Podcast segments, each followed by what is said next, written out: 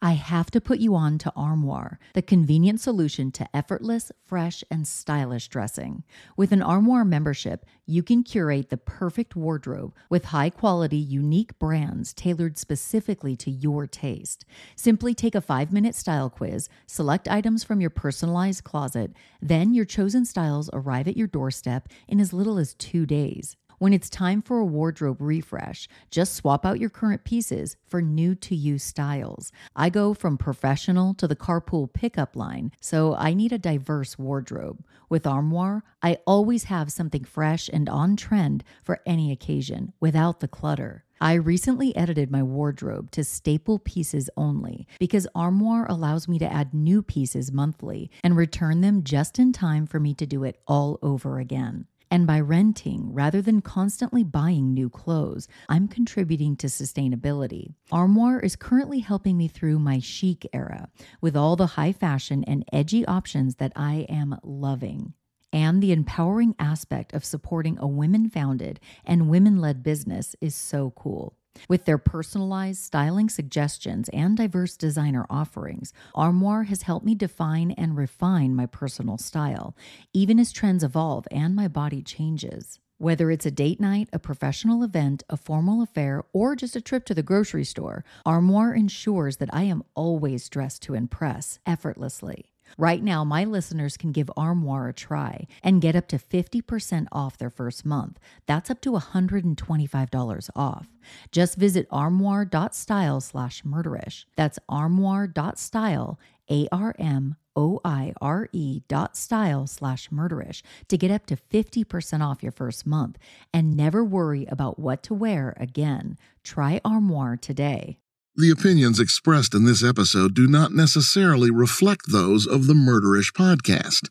Sensitive topics are discussed. Listener discretion is advised.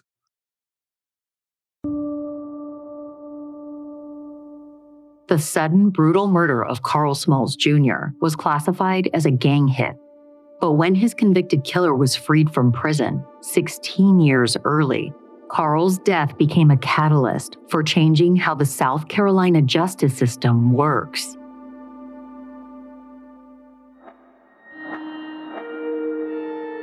This is Jami, and you're listening to Murderish. Join me as I examine the case of Carl Smalls Junior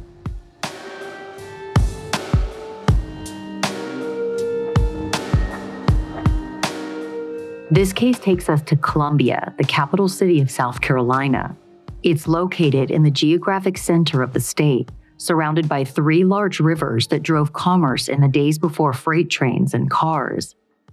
In the twenty twenty census, Columbia ranked as the second most populous city in South Carolina, with about a quarter of residents being students at the eleven colleges the city houses. Columbia's name is often abbreviated as COLA. And from this came its nickname, Soda City.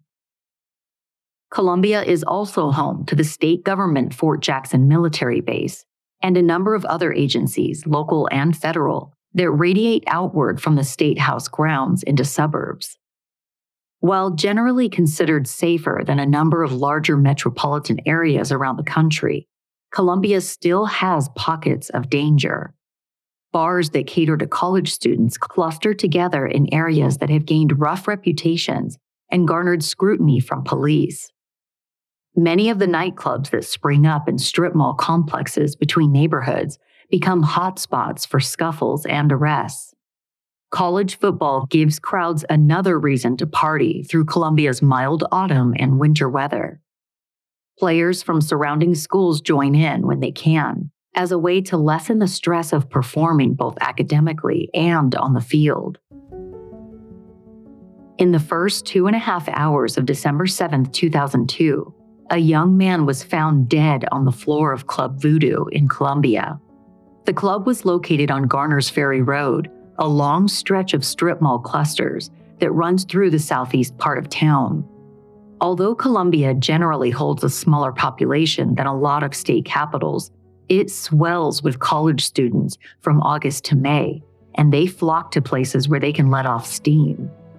Club Voodoo had been bursting at the seams earlier, filled with members and guests of the host fraternity, Alpha Phi Alpha, and sorority Alpha Kappa Alpha, who rented out the club until three a.m.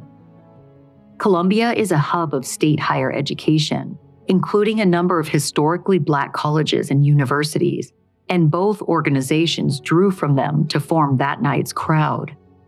This party in particular drew a crowd of students who played football for nearby colleges, the University of South Carolina and Benedict College, plus players from Clemson University and South Carolina State College, which are located further upstate. According to later accounts from Carl Smalls' mother, Lily, the twenty-two-year-old athlete and his nineteen-year-old girlfriend arrived at Club Voodoo around eleven thirty p.m. on December sixth, two thousand two. Nothing seemed unusual then, and after a while, Carl's girlfriend went home by herself, later telling authorities that Carl said he'd get a ride from friends later. Around one fifteen in the morning, county deputies were called out to the club to break up a fight because someone reportedly had a gun. However, they didn't find anything, and no one in the crowd seemed to know who'd called, so the police left without further investigation. Carl's mom said that his girlfriend and another friend who was at the club party told her that Carl was unarmed and didn't get into any scuffles while he was there.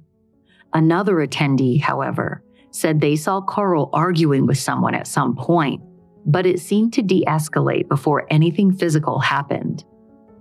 Richland County Sheriff's spokesman Joseph Pellicci told the Orangeburg, South Carolina Times and Democrat newspaper, "Nobody knew who had a gun, and you just can't begin searching people." But by two twenty a.m., Carl Smalls Junior was dead.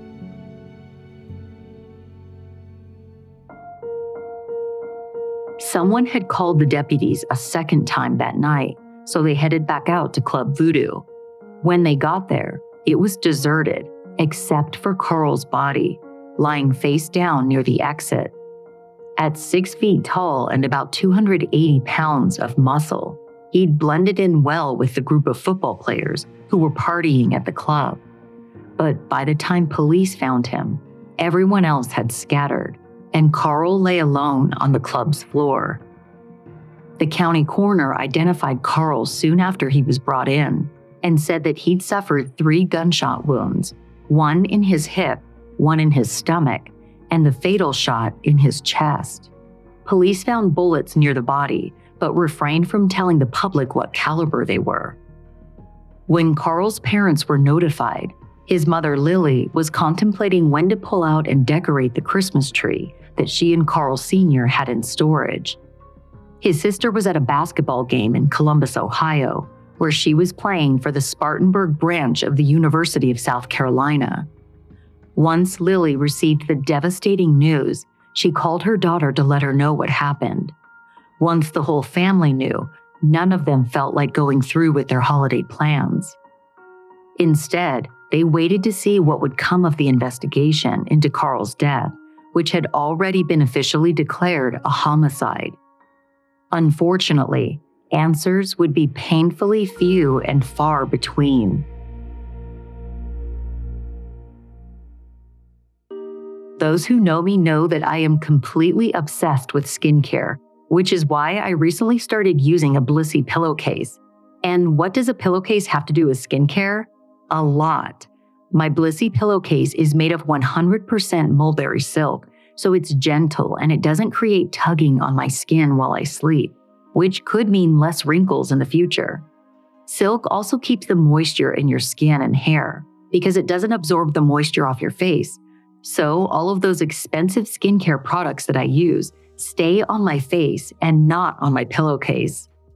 Blissy silk pillowcases are temperature regulating, and they have naturally insulating properties to keep you cool and reduce sweat while sleeping, which can be a contributing factor to acne.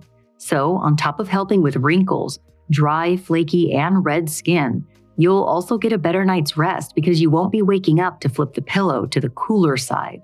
My Blissy pillowcase has completely elevated my sleeping experience. The silk feels so luxurious, and it's more breathable than the satin pillowcases I used before. The one hundred percent mulberry silk is high quality and naturally hypoallergenic, so you can sleep more comfortably and throw them in the washing machine for an easy wash. Blissy silk pillowcases are the best silk pillowcases on the market. They have a ton of different prints and colors, and they make great gifts because there's an option for literally anyone. Men love them too. They have over one point five million raving fans, and you could be the next. Try now risk-free for sixty nights at blissy.com slash murderish and get an additional thirty percent off. That's B-L-I-S-S-Y dot com slash murderish and use code murderish to get an additional thirty percent off. Sleep cooler this summer with Blissy. Carl Smalls Junior was born on September twenty-ninth, nineteen eighty, to Lily and Carl Smalls Senior The budding family lived on a United States military base when Carl Junior arrived, but they soon moved across the Atlantic to settle in the West Ashley district of Charleston, South Carolina. Carl Senior was a postal worker, and Lily worked at the Charleston Naval Weapons Station's legal department. The couple provided a close-knit, loving middle-class life for Carl Junior and his sister, Adrienne, who was three years younger, and both siblings frequently visited their parents after leaving home for college. Lily said about her children to the Columbia newspaper, The State, "It was just the two of them. They were real close." She went on to say about Adrienne, "I know it's going to be hard on her." Carl's parents described him as a gentle soul, kind and caring to everyone. They told The State that he was a big brother to many of the neighborhood kids, listening to their problems with a sympathetic ear and giving them rides to the local mall. Lily told the paper that during Thanksgiving break, a few weeks before his death, Carl Junior said he had a lot to be thankful for, that he and his sister had traveled safely from their schools, that the family was together for the holiday, and that he was living his dream of playing college football. Carl excelled athletically at school and channeled a lot of his energy into sports from a young age, earning himself the family nickname Dash. He won two back-to-back state discus championships while attending Saint Andrews High School in Charleston and showed equal promise in football. While at Saint Andrews, he earned first-team three A All-State honors in the game. This meant that Carl Junior was awarded for his performance as a starter in the midsize range of state high schools and earned a spot on a state championship team. Soon, he'd be ranked the eighteenth best football player across all of South Carolina. At the start of every calendar year, players like Carl are courted and recruited by colleges across the state and nation in hopes of matching with their dream school. In February of two thousand, Carl received a scholarship to go to the University of South Carolina in the state capital of Columbia starting that fall, and he seemed eager to get right into it. In coverage of his recruitment, Carl said he was excited to work with University of South Carolina coach Lou Holtz, who headed to S C in nineteen ninety-nine after a stint up north coaching Notre Dame's Fighting Irish. According to sports coverage at the time, Holtz was also pleased to have Carl in the upcoming class. Carl was a standout player in a state that takes college football very seriously, so he didn't make his choice of higher education lightly. Over the summer, Carl told Charleston newspaper, The Post and Courier, "Now I have to stay with the books and stay with the weights. The tempo will be faster and the players will be stronger, so I have to be ready."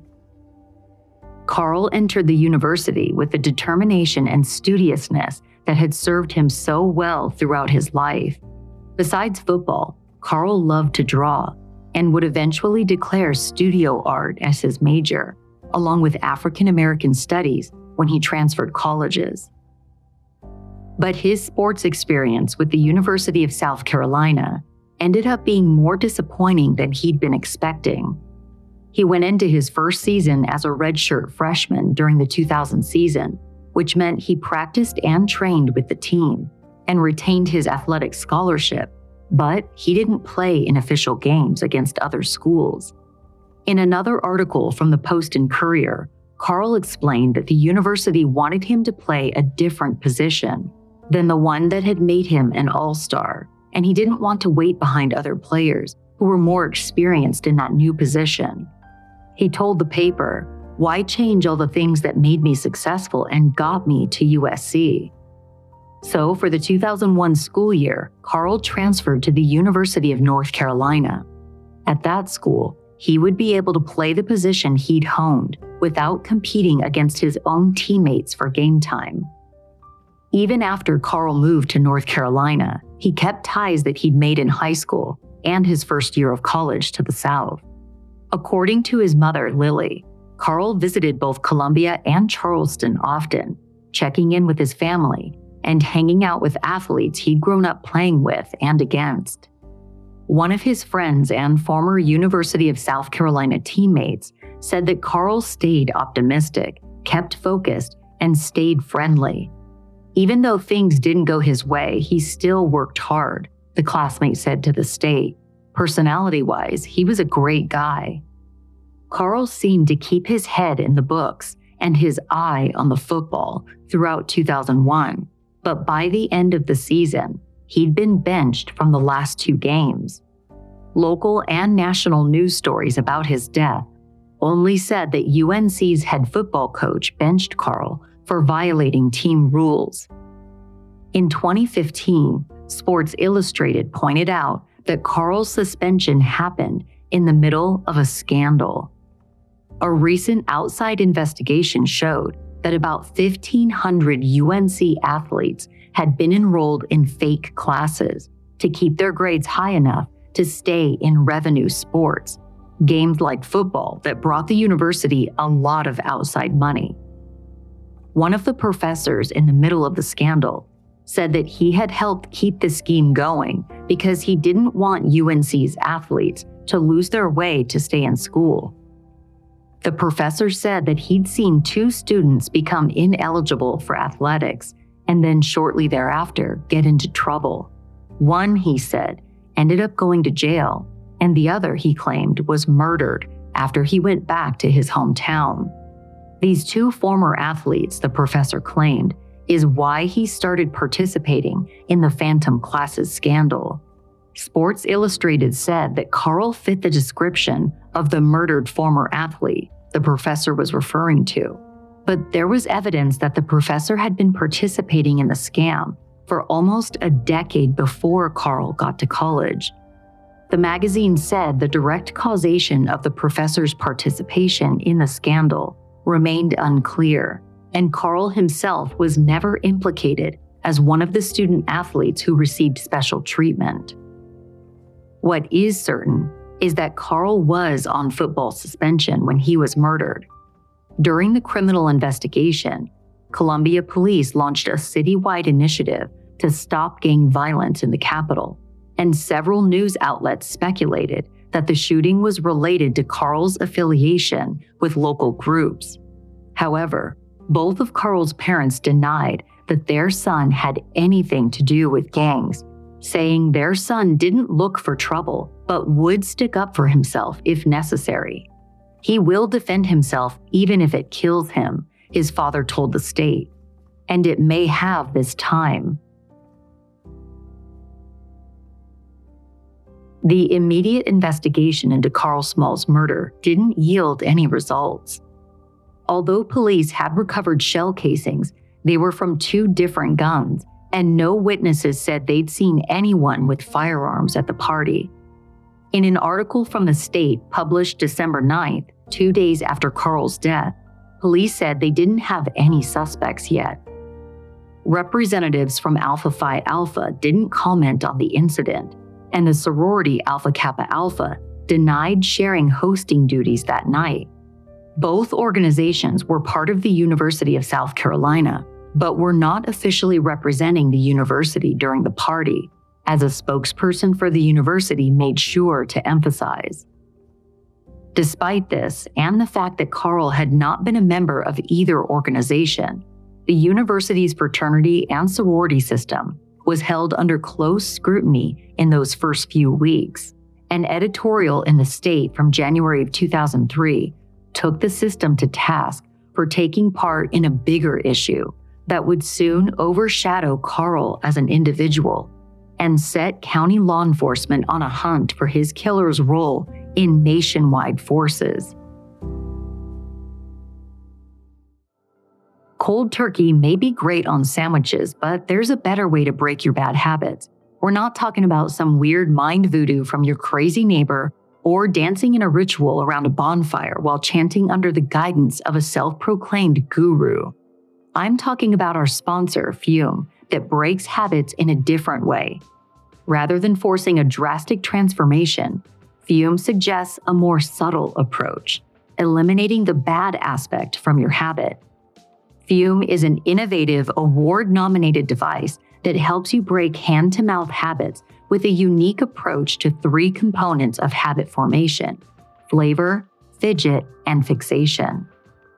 Instead of electronics, Füm is completely natural.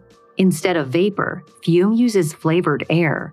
Instead of harmful chemicals, Füm uses all natural delicious flavors. Your Füm device comes with an adjustable airflow dial, and it's designed with movable parts and magnets for fidgeting, giving your fingers a lot to do, which is very helpful for de-stressing and anxiety while breaking your habit.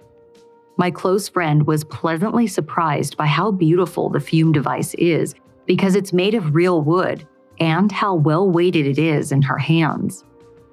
Stopping is something we all put off because it's hard, but switching to Füm is easy, enjoyable, and even fun. Füm has served over one hundred thousand customers and has thousands of success stories, and there's no reason that can't be you. Join Füm in accelerating humanity's breakup from destructive habits by picking up the Journey Pack today. Head to try füm dot com and use code Murderish to save ten percent off when you get the Journey Pack today. That's try füm dot com and use code Murderish to save an additional ten percent off your order today. In early January of two thousand three, about a month after Carl's death, police charged two men with the fatal shooting. Witnesses had come forward and identified nineteen-year-old Ryan Brooks and twenty-year-old Gerard Price as suspects. After what law enforcement described as a few weeks of negotiation, Brooks turned himself in on January ninth. About a week after that, twenty-year-old Anthony Sherman Patrick was charged with accessory to murder and turned himself in as well. Brooks was let out on five hundred thousand dollars bail, Patrick on two hundred fifty thousand dollars, but Gerard Price remained at large for another two months. He told police he'd surrender after his birthday, which was on February twenty-second, but that didn't happen. The sheriff set a reward for three thousand dollars for any information about Price's whereabouts, and was in talks with America's Most Wanted to broadcast a bulletin about him. But before the segment aired, Price finally turned himself in on March twentieth of two thousand three. After compiling testimony from eyewitnesses and the three accused men, county law enforcement put together a probable scenario for how the night had gone. At some point between one and two a.m. on December seventh, Brooks, Price, and Carl had argued. Brooks got angry enough to go outside to the parking lot and grab the three eighty caliber semi-automatic gun that he kept in his car. Where Price produced his gun from was less clear, but he joined Brooks in confronting Carl, and both men used their firearms on the victim. Afterward, police claimed, Patrick helped Brooks and Price flee the scene. While the mechanics of the murder became relatively straightforward, the motive was not immediately apparent. Soon after the arrests, however, local law enforcement thought they had it figured out. They attributed Carl's death to gang violence. Columbia, South Carolina does not top anyone's list of cities associated with street gangs. According to James C. Howell's book, Gangs in America's Communities, gangs didn't take hold in the southern United States until around the nineteen seventies. Even then, they mostly centered around Miami, Florida, and San Antonio, Texas. Howell posits that this was because the region lacked a major central metropolitan area, and the population was relatively dispersed. By the mid nineteen nineties, the area had caught up with the rest of the country in terms of gang violence. Howell says that South Carolina alone saw a fifteen percent increase in gang activity by nineteen ninety-five. A report from the South Carolina Department of Public Safety covering the years of nineteen ninety-eight to two thousand seven, which encompasses the time of Carl's murder and its investigation, stated that the increase in all crimes by gang members increased almost twenty-nine percent in that time period, and gang-related murders increased by almost six percent during those same years. Although the hard numbers were still relatively modest compared to bigger cities, Columbia and the rest of Richland County did experience the same jump in gang activity seen all over the Southeast.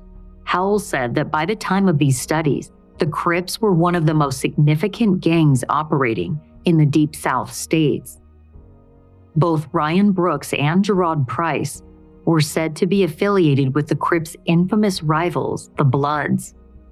Affiliation meant something looser on the East Coast than it did in the Crips and Bloods' home turf of Los Angeles on the West Coast. Another South Carolina study, this one conducted by the State Criminal Justice Academy and researchers at the University of South Carolina, said that most local gangs weren't actually tied to the original West Coast gangs, but instead used their names for toughness and immediate recognition. Fifth Circuit First Assistant Solicitor David Posco said that gang activity in Columbia had become more noticeable by two thousand two and two thousand three, and that the Crips and Bloods had both set up recruitment in every state. By the time Carl was murdered, the South Carolina-based subsets of each gang had grown more organized.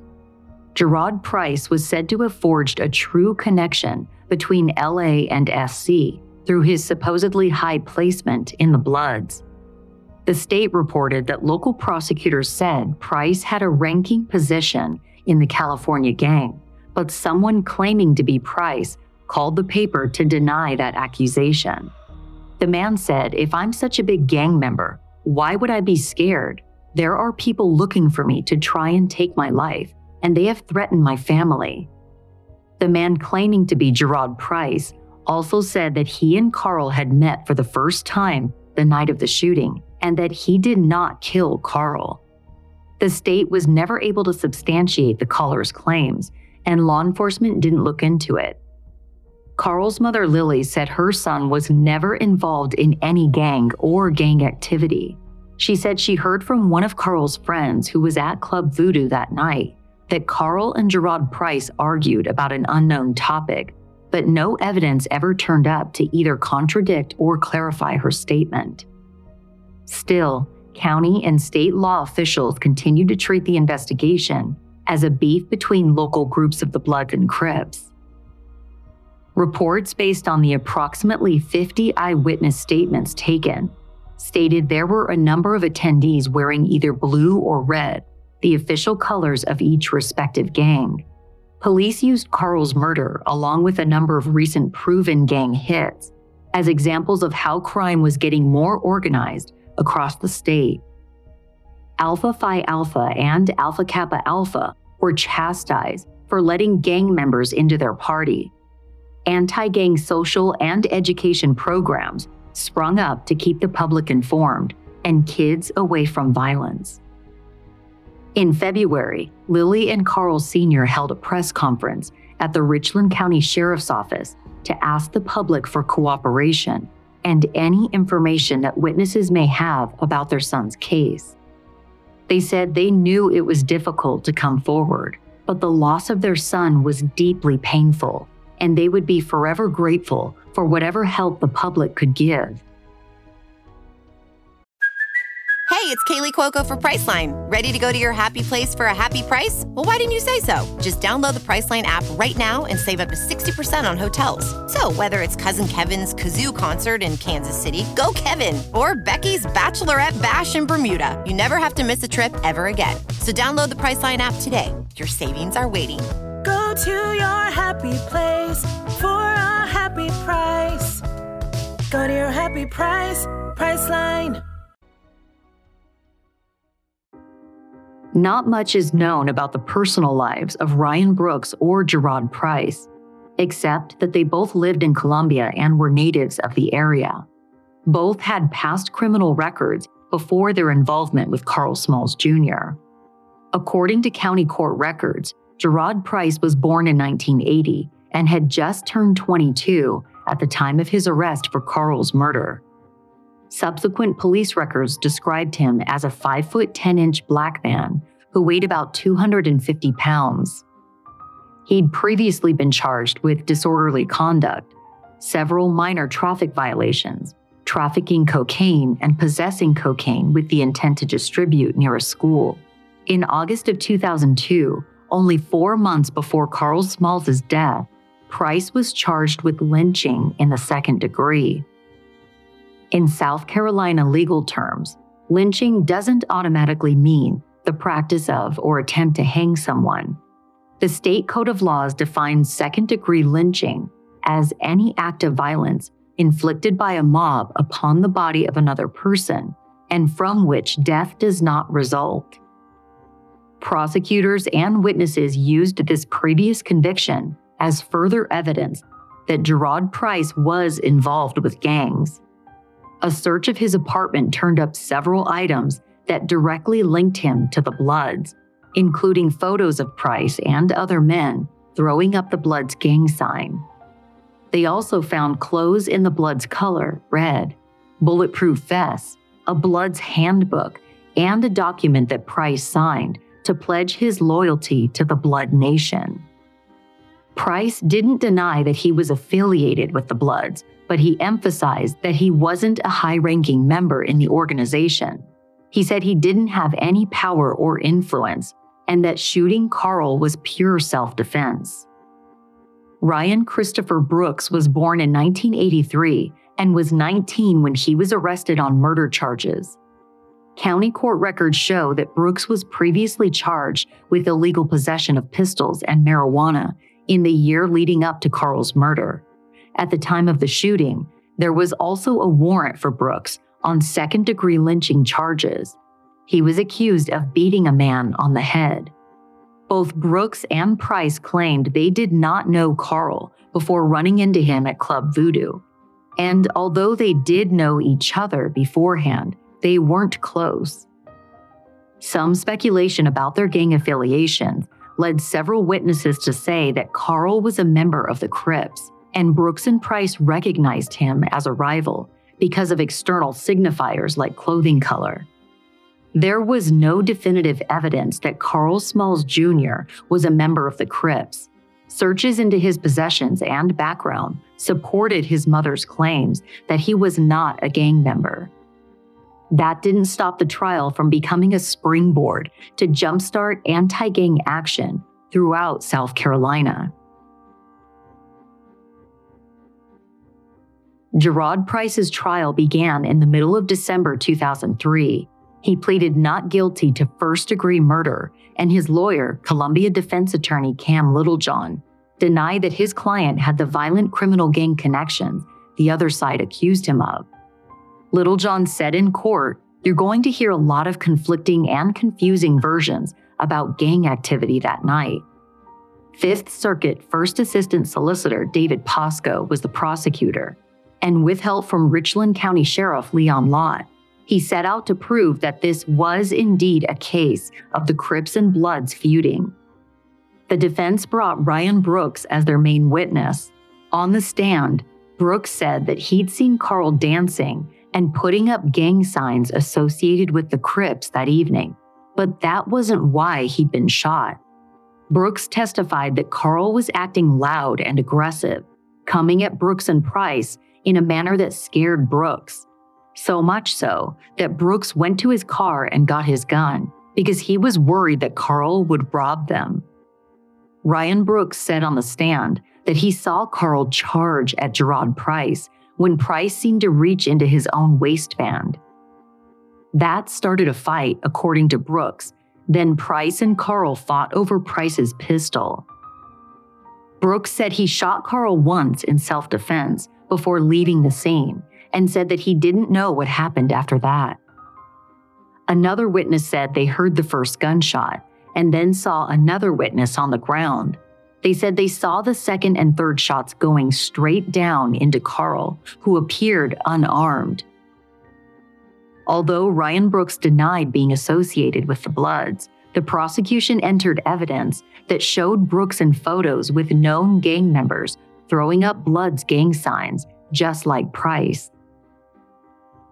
First Assistant Solicitor David Posco also brought in investigator James Richardson as an expert on gangs in South Carolina. Richardson attested that both Brooks and Price were members of the Bloods, and that Brooks was high up, a supreme. Defense attorney Littlejohn entered an objection to this statement because Richardson's assertion was based on informants and not firsthand knowledge. However, the objection was overruled and allowed in as evidence in the original trial. The twelve Richland County jurors found Gerard Price guilty of murder. He was sentenced to thirty-five years to life in prison, but would end up serving far less. Shopify has already taken the cash register online, helping millions sell billions around the world. But did you know that Shopify offers in-person selling too? Yes, Shopify helps you sell everywhere, online, in-store, and on social media. Shopify P O S is the command center for your retail store.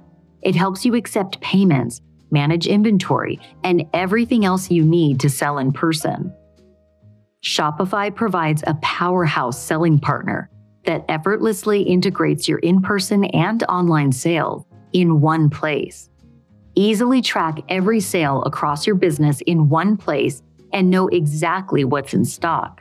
And Shopify's plug-and-play tools built for marketing campaigns from TikTok and Instagram are a must-have for driving store traffic.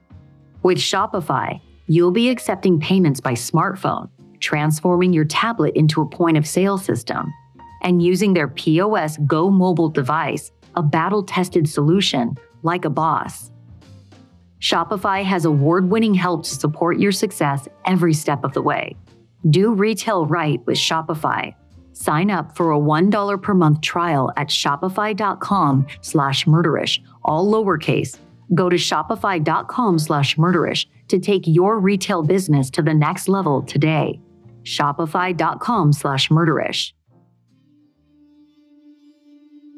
Ryan Brooks was tried separately in a trial that took place shortly after Gerard Price's. Brooks's trial received much less press attention, and Brooks said he hadn't made any deals with prosecutors for testifying against Price. After less than a week, a jury convicted Ryan Brooks of manslaughter. He was sentenced to thirty years in prison. According to South Carolina court records, Anthony Sherman Patrick, the accused accomplice, was also convicted and sentenced to seven years in prison plus probation for his role in Carl Smalls' death. With their son's killers and their accomplice locked away, it seemed the Smalls family might finally be able to move forward from this tragedy. Unfortunately, their sense of peace would be crudely and quietly interrupted long before it was supposed to be. On March fifteenth of two thousand twenty-three, Gerard Price was secretly released from prison after serving nineteen years of his thirty-five to life sentence. He wasn't supposed to get out for another sixteen years. And then he ran. On December thirtieth of two thousand twenty-two, almost two decades after Carl's death, Fifth Judicial Circuit Court Judge Casey Manning signed off on Price's early release in front of a state solicitor and a county legislator. Judge Manning said that it was because Price had exhibited excellent behavior in prison, including conduct that potentially saved the lives of several guards and fellow inmates during various threats over the years. Gerard Price also, the order claimed, gave law enforcement a lot of information that helped capture other gang-related criminals in the state. While this is technically a reason that South Carolina inmates can be released early, there was no precedent for knocking that much time off of a murder conviction. On top of that, no hearing was conducted. The victim's family didn't get a prior warning or a chance to speak, and Judge Manning didn't consult police, deputies, or any other law enforcement or attorneys who'd worked on the case. It also happened to be Judge Manning's last day of work before he retired, and the early release was sealed after a brief in-chambers meeting. When Gerard Price's release came to light in April of two thousand twenty-three, it caused an uproar. Posco, the prosecutor on the original murder case, found out about a month after Price was released and immediately went to work with the state attorney general to get Price back behind bars. The South Carolina Supreme Court negated Judge Manning's release order, and Governor Henry McMaster launched a formal inquiry that probed whether this had happened with other cases during Judge Manning's tenure. Turns out, it had, in about a dozen previous cases, according to the state's investigation. After Price's early release, the state legislature considered reforms to the way South Carolina judges are selected to ensure that overrides like this one would be impossible to conduct without oversight.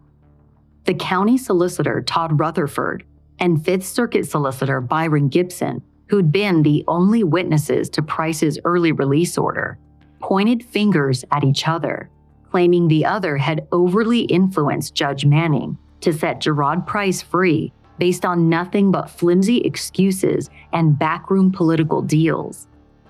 Rutherford is also a representative in the state legislature, and his involvement sparked controversy on how South Carolina politicians could influence judges in cases like Gerard Price's.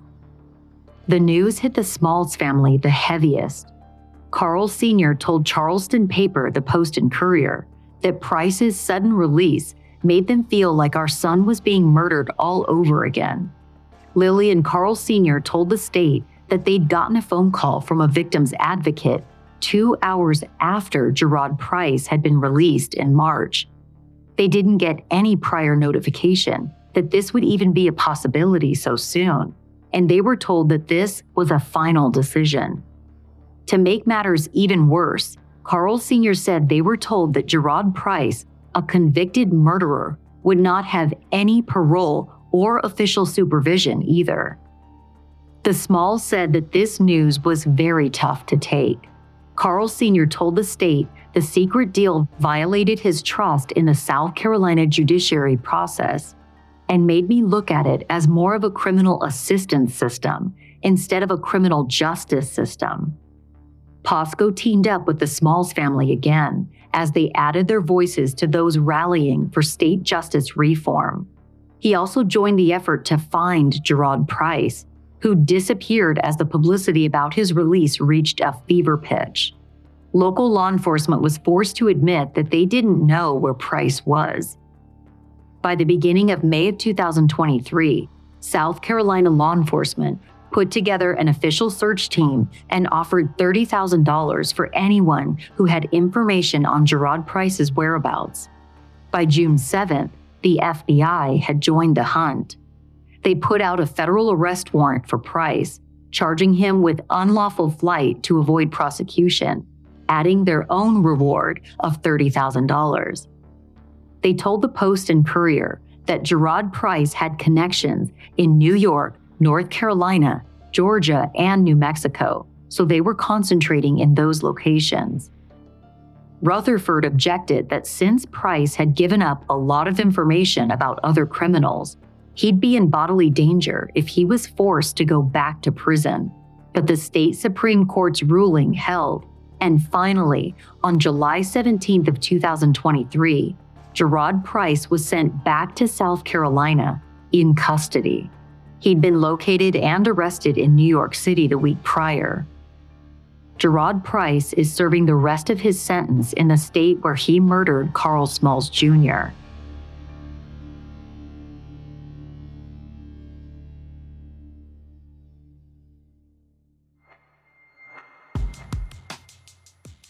Thanks for joining me on this episode of Murderish. If you enjoy Murderish, do me the biggest favor by leaving a positive rating and review in any podcast app. If you'd like to meet me and so many more true crime podcasters, you can at CrimeCon this year. I'll be on Podcast Row at CrimeCon in Orlando, Florida, from September twenty-second to September twenty-fourth of two thousand twenty-three. I'll be meeting fans and enjoying the company of so many other true crime podcasters and high-profile people who work in the true crime space. If you're planning to attend CrimeCon, and I hope you are, use my promo code Murderish for ten percent off a standard badge. Go to CrimeCon dot com, use code Murderish for ten percent off. I really hope to see you there. If you're listening right now, make sure you're following me on Instagram and TikTok at Jami on Air. That's J A M I on Air on Instagram and TikTok, especially because I recently started a true crime T V club called The Serial Streamers. The Serial Streamers is just like a book club, only it's a club for people who binge true crime documentaries. If you want to join the Serial Streamers T V club, just follow me on Instagram at Jami on Air and watch for videos about the latest T V series that we're watching together, so you can join us in the comments and share your thoughts on each series. That's Jami on Air on Instagram and TikTok. I also record video of every Serial Streamers episode on YouTube, so make sure you're subscribed on YouTube at Jami on Air. If you want to hear ad-free episodes of Murderish, you can do so by signing up for Murderish Behind the Mic on Patreon, or just go to Murderish dot com, and then you can start enjoying ad-free episodes right away. Thank you so much to Michelle Elf for becoming the latest Murderish Behind the Mic patron. I appreciate your support. I host another true crime podcast called Dirty Money Moves, Women in White Collar Crime. The podcast follows my investigation of a woman I met a few years ago, a woman who turned out to be a prolific scam artist. Dirty Money Moves is available in all podcast apps.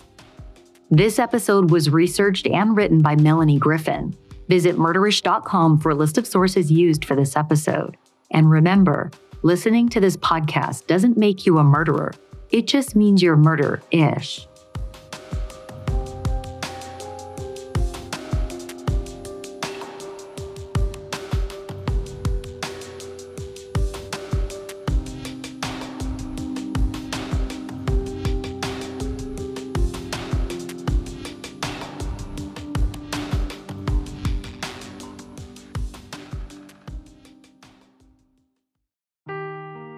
Seeking the truth never gets old. Introducing June's Journey, the free-to-play mobile game that will immerse you in a thrilling murder mystery.